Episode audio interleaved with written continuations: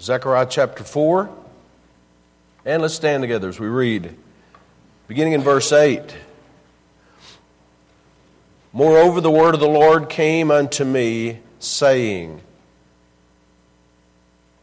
The Lord is speaking to Zechariah, one of his prophets.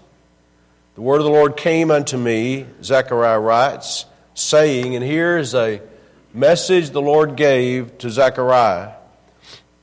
The hands of Zerubbabel have laid the foundation of this house. The house they're talking about is the uh, reconstructed, rebuilt a temple that was destroyed uh, by Nebuchadnezzar's army when the Babylonians captured Israel. And they tore down the walls of the city, destroyed the walls of the city. The book of Nehemiah is a book devoted to talking about the leadership of Nehemiah and restructuring, rebuilding those walls. Everybody pitched in, built sections of the wall. And inside the wall was the temple. And so the hands, verse 9, of Zerubbabel have laid the foundation of this house. His hands also shall finish it. That's a promise that the house, the structure will be complete. And thou shalt know that the Lord of hosts hath sent me unto you. And verse 10 is where we'll uh, spend a good part of our time, this thought in verse 10. For who hath despised the day of small things?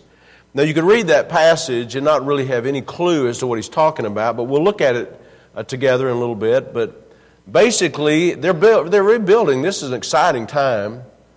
They're rebuilding what Nebuchadnezzar's armies destroyed and, and the temple is the centerpiece of the nation of Israel. I mean, it's just, it's where they worship, it's where they meet, it's just, it's everything to them. They're rebuilding it and getting it back to where it should be. But there was a negative view about it. Some people weren't too excited about it. Didn't, it didn't really compare to Solomon's temple. And we'll show that in a minute. But that's why he says in verse 10 For who hath despised the day of small things? In their minds, it wasn't uh, everything they hoped it'd be, I guess. For they shall rejoice and shall see the plummet in the hand of Zerubbabel with these, with those seven. They are the eyes of the Lord which run to and fro through the whole earth. So, I want to speak really on the importance of little, little things, um, little steps. Little, little steps are a big deal. And these people did not see that. God, I mean, God is going to a lot of trouble to try to encourage these people. And a lot of it had to do with the way they saw things.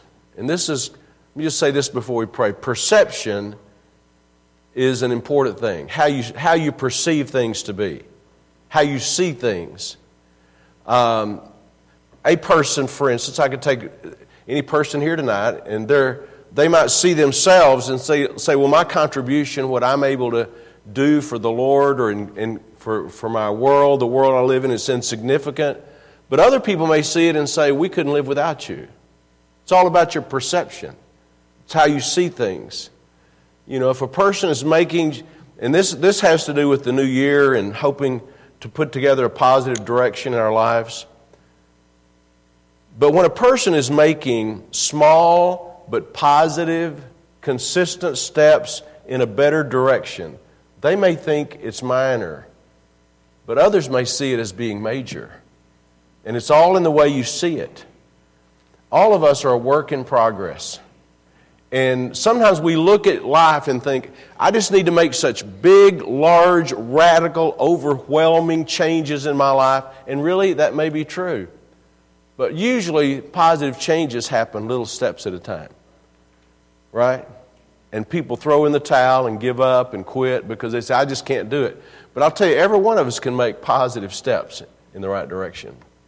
So little steps are a big deal. Let's pray. Father, thank you for your word.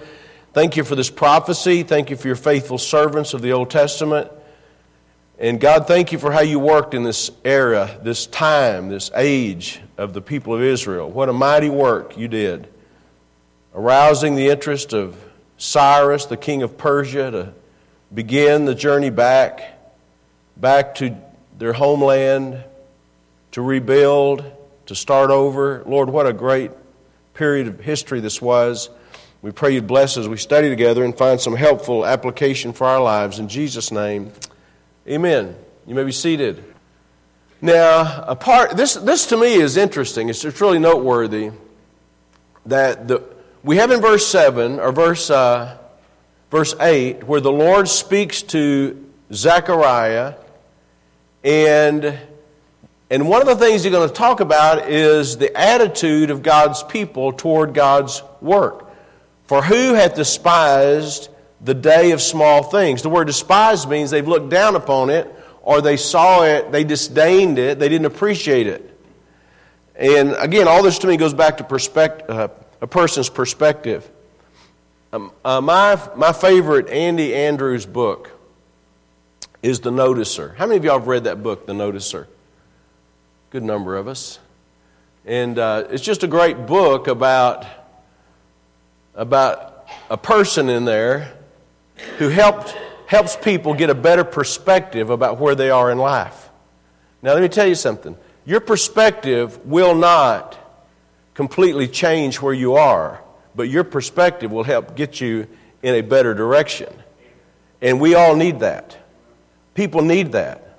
You say, well, this is the only way I can see it. Well, maybe, maybe somebody else could help you see it differently, right? And, and that's one of the reasons I like that book. This, this, uh, this is about God saying to his people, you don't have the right perspective. You're not, you're not seeing accurately. And I, I, I can take that and translate it into our own lives. Now, again, God is speaking to Zechariah the prophet. The word of the Lord, it says in verse 8, came to him and uh, God is speaking about the work of Zerubbabel. In verse 9 it says, The hands of Zerubbabel have laid the foundation of this house. Now I pronounce that Zerubbabel. I'm not sure how it should be pronounced really. The last part it's really a combination of two words. The last word is B A B E L, Babel. And it's like Babylon. The word Zerubbabel means born at Babel. So that may not be the right way to pronounce it. But that's who Zerubbabel is. Now, who is Zerubbabel? If you read in the book of Ezra, if you read in, the, in Zechariah, if you, you, you're reading about, to me, one of the most interesting times in Israel's history when they are coming back to reoccupy their homeland. And Zerubbabel was like the head of the tribe of Judah. He was, he was the leader among these people and the leader among these building projects and the temple is being rebuilt. There's two projects going on the building of the walls, the building of the temple. And verse 9 is a promise. The hands of Zerubbabel have laid the foundation of this house. And you can read about that in Ezra. We'll look, at, we'll look over there maybe a moment. He's laid the foundation of this house. That's the beginning. His hands shall also finish it. So it's a promise that this temple will be completed. And um, uh, hold, your, hold your finger right there and mark that place in Zechariah. I mean, yeah, in Zechariah. And go with me, if you would, to the book of Ezra. Ezra is before Psalms. You have Ezra, Nehemiah, Esther, Job, Psalm. Ezra chapter 5. Um, and we, I want to do this just to see the influence that Zechariah is having on this building project. Ezra chapter 5, page 613 in your Cambridge Wide Margin Bible. By the way, just for the record, very important announcement. If anybody here has Brother Steve Seitz' Bible or knows where that Bible is, he has a big reward for you. Right? So, if you've got his Bible, if you have a Bible you think might be his Bible. If I had a Bible that I thought might be his Bible for the reward, I'd talk to him about it. Talk to him about it. Ezra chapter 5 and verse 1. Now notice this. Then the prophets, Haggai the prophet, and Zechariah the son of Iddo, prophesied unto the Jews that were in Judah and Jerusalem in the name of the God of Israel even unto them. So here again, we see the role of Zechariah as a prophet, helping to point people in the right direction to have the right perspective. Uh, young person, if, you're, if you have a mom or dad that helps point you in the right direction, you ought to be thanking God for that. Or a Sunday school teacher that does that, or a good friend that does that. So here, the preacher, the prophets, Zechariah, are doing that very thing. Turn to the right just a little bit to Ezra chapter 6 and verse 14 says, And the elders of the Jews builded, and they prospered through the prophesying of Haggai the prophet and Zechariah the son of Iddo. They're listening to the preaching, they're taking the preaching as being from God to help them, to help them have the right perspective, to help them be focused, and God is using that. You know, um, you find this, this is not what the sermon's about, but you find this in the Old Testament and in the New Testament, how God uses the proclamation of truth to help people stay focused, to go in the right direction. It would be a very foolish person that says, Well, you know, I know what I want to do and I'm not going to listen to anybody else. That is the, those are the words of a fool, really. We need God's help and God's direction. So, back to um, Zechariah, if you'd go back there with me, we see this prophecy. Zechariah's preaching the prophecy is that Zerubbabel will be finishing the work in verse 9. And then this question in verse 10. Let's zone in on this a little bit. For who hath despised the day of small things? What does the word despise mean? The word despise means to disrespect, it means to disdain, it means not to fully appreciate. God is saying this. God is saying this through his preacher, Zechariah, to the people, and he says, Who, who has despised the day of small things? They're comparing, and we'll see this in a moment from Haggai, they're comparing the new structure that's going up with the old structure built in Solomon's day. And everybody here, well, maybe not everybody here, but a lot of you know that that was just a, such an amazing structure. Exceeding magnifico is the way uh, David said it should be built, and it was. It's beautiful. And when you, if, you, if you ever have an opportunity to go to Israel, the place where that temple once stood now is the Temple Mount. Now it's a, it's a building for the worship of Allah. Uh, for Muslim, for Islam, but it's, but it's, but the place it sat, you can you can visualize how large how beautiful, how demanding that structure was in Solomon's day, but it was destroyed. And now they're rebuilding it. So some people were despising it. They, they said it was a small thing. Who hath despised the day of small things? You know, something can be small in number or small in size, but they, to them it was not large. They're minimizing what's happening. They're minimizing what is happening what God is doing in their day. And I'll show you in a moment, it's God that's doing this. But they're looking down upon it. They're not, they're not making it large in their minds. And, they, and notice what he says. Um, he just says, who, who is doing this? Who has this, who has this faulty perspective? Now, I'm, if you're in the book of Zechariah, just hold your place right there and go to the left to the book of Haggai. One book. Haggai was a prophet also, at the same time, a contemporary of uh, Zechariah. But look in Haggai chapter 2, and here, Haggai's words leave no doubt as to what God is addressing in Zechariah chapter 4. Haggai chapter 2, verse 1. In the seventh month, in the one and twentieth day of the month, came the word of the Lord by the prophet Haggai, saying, Speak now to Zerubbabel. Notice both, these, both of these prophets had a message from God, and both of them had something to say to the leader, Zerubbabel. Speak now to Zerubbabel, the son of Shealtiel, a governor of Judah, and to Joshua, the son of Josedech, the high priest, and to the residue of the people. Now, who, who is uh, this message from Haggai? God gives to Haggai. Who's it for? It's for Zerubbabel is for uh, Joshua and it's for, notice the last part of verse 2, the residue of all the people. It's for everybody. This message is for everybody. Look at verse 3. Who is left among you that saw this house in her first glory? And how do you see it now? Is it not in your eyes in comparison of it as nothing? Now, you know, if you couldn't get what we're, the point we're trying to make by looking in uh, the book of Zechariah, you can surely get it here because God says in clear language, compared to the old temple, what you're looking at now is like it's nothing in your eyes. Their perspective, their perspective was not right.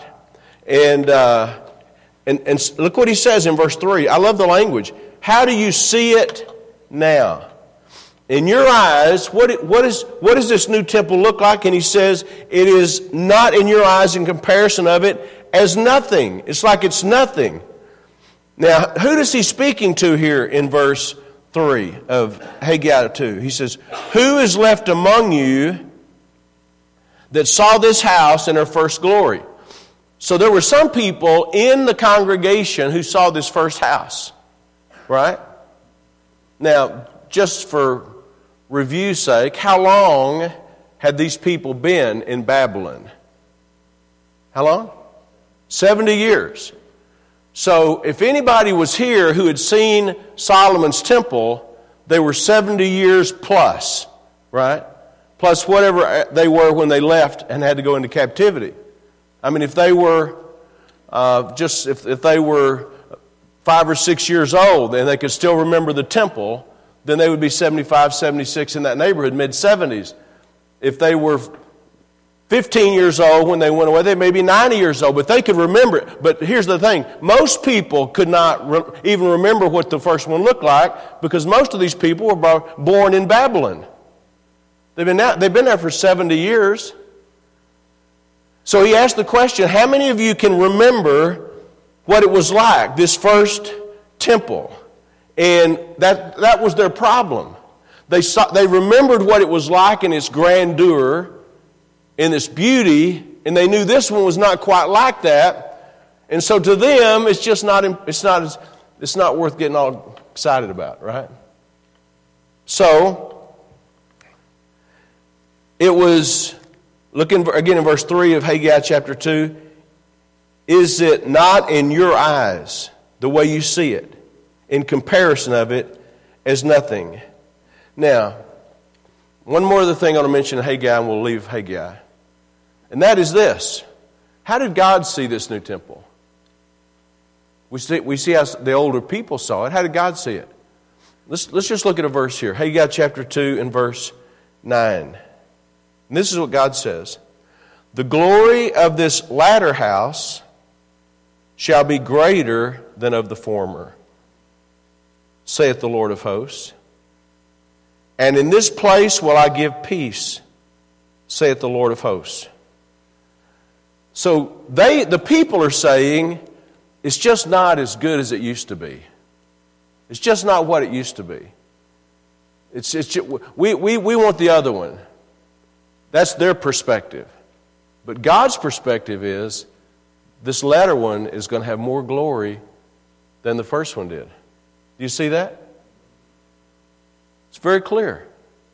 So here, these people, they were going by what they could see, what they thought was right, but what they were thinking was right and correct and good perspective was completely different than God's perspective. And by the way, the same thing happens in our lives.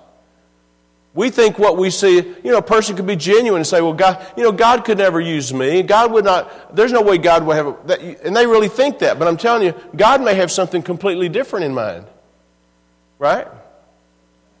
By the way, what, what made the glory of this latter house, the smaller version, greater than Solomon's house?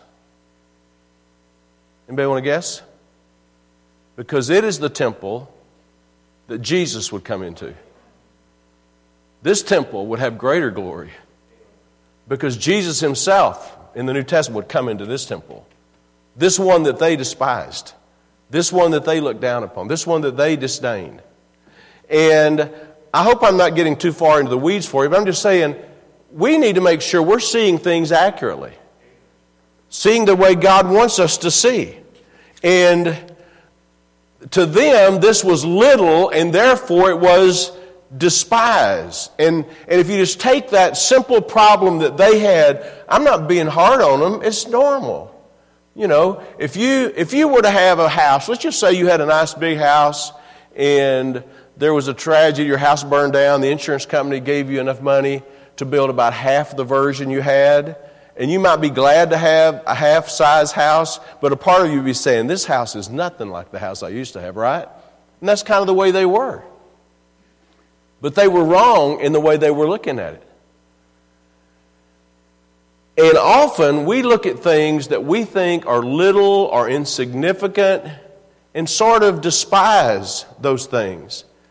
There's a, there's, there's a, a tendency, I believe, in life, and maybe it's just our culture, maybe it's where we are as a nation or a people, but everything wants to be, needs to be bigger and more spectacular and larger and more exciting. But I'm telling you, in God's eyes, God's eyes, His perspective often is a lot different than our perspective is. I mean, if you were to look at, if you for instance, if you had looked at the group of people that Jesus was giving the Great Commission to, the people who are going to take the gospel to the planet, and look how he, started with 12 people and one of them was a loser. Right? They weren't, they weren't professional people, they weren't experts, they weren't orators, they weren't philosophers, they were fishermen. To look at that, you'd think this, this movement doesn't have much of a chance. But you're not looking at it, we wouldn't be looking at the way God looks at it. God's perspective is different. And so in this text, God is appreciating what is smaller while others despise it. And God's opinion, by the way, is always the more reliable opinion. Wouldn't you agree? So God's interested in little things. You, you think about that. God is that way. We may not be that way, God is that way. God, God sees sparrows fall. Nothing against sparrows, but they're a dime a dozen. God sees them when they fall. God knows how many hairs are on your head, right? God collects tears in a bottle. Uh, God never made any two identical snowflakes or fingerprints. I'm just telling you, God, God specializes in little things. Jesus, Jesus, the attention of Jesus when the people were bringing their offering into the temple was not on the people who brought all the money. It was a widow with a little mite. And I think it, and I, I'm thinking about the new year. I'm thinking about the challenge of a new year. I'm thinking about, you know, having an optimistic view of what God could do in our lives, our family, our church, our community and just saying we ought to look at things not the way we naturally see it. We ought to look at the way things the way God says. And um, he, he likes little things. He, he likened the kingdom of heaven to a mustard seed, the smallest, right? That's the way God is. Gideon had no right to be confident in his army. He had 32,000 people, though. God said, That's too many. I think we'd have a better chance if we only had 300. Right? That's God. That's the way God is. So, something that, we see this in, in Zechariah, we see it in Haggai, we see it here in uh, the book of Ezra, that something perceived as little would bring great glory to God.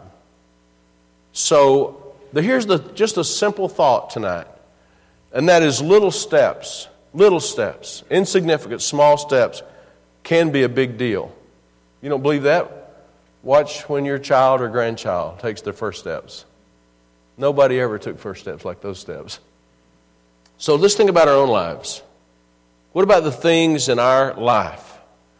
What, what little things could a person do?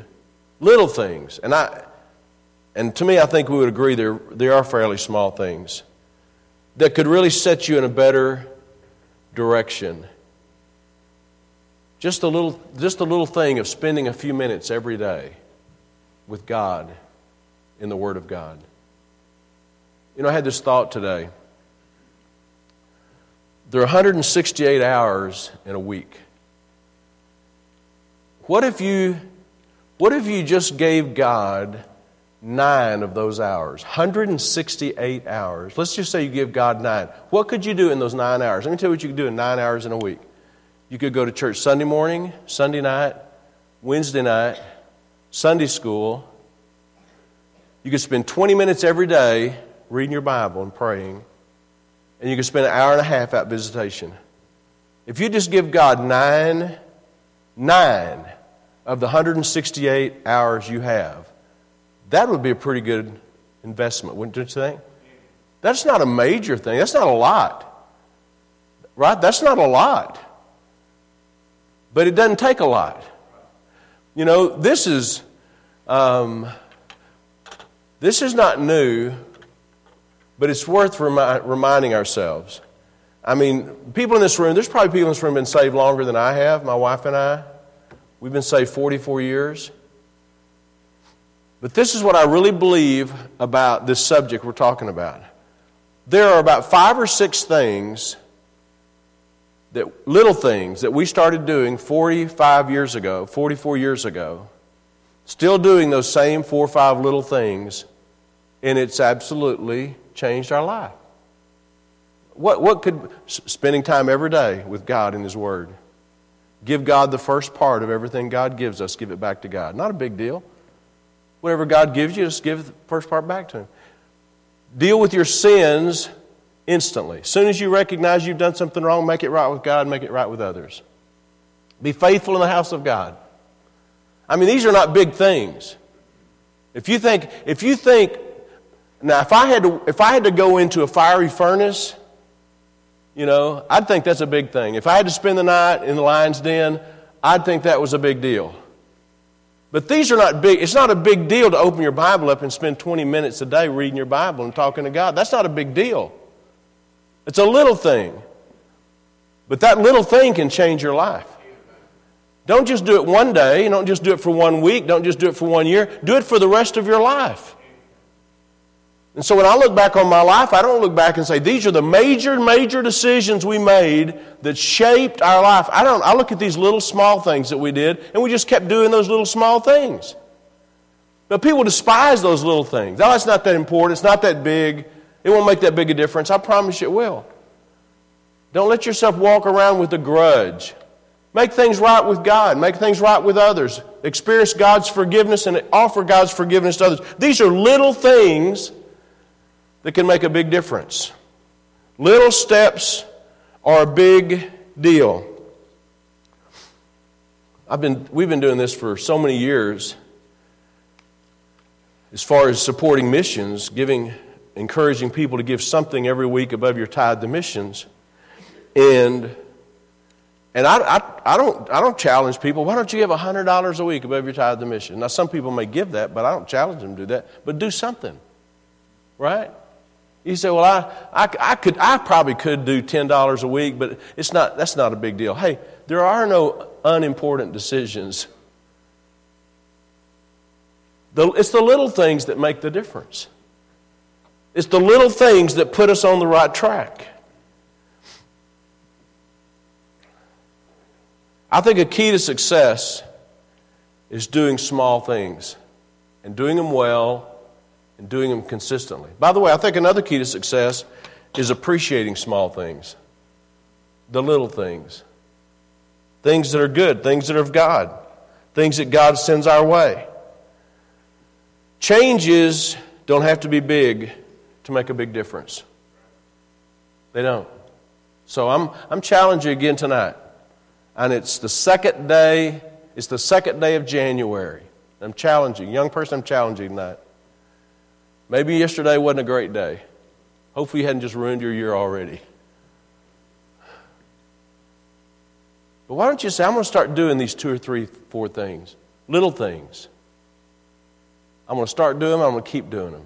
Not, I don't want to do it because it's good for me and it's good for God and it's good for others. I'm going to, I'm going to, I'm going to do this. I mean, I don't want you to raise your hand, but you think about this. Do you really believe if a person invested 20 minutes of their life every day with an open Bible, reading some passages of Scripture, praying and starting your day off with God. Do you really think that would make a major difference if you did that every day this year? It would make a major difference in lives.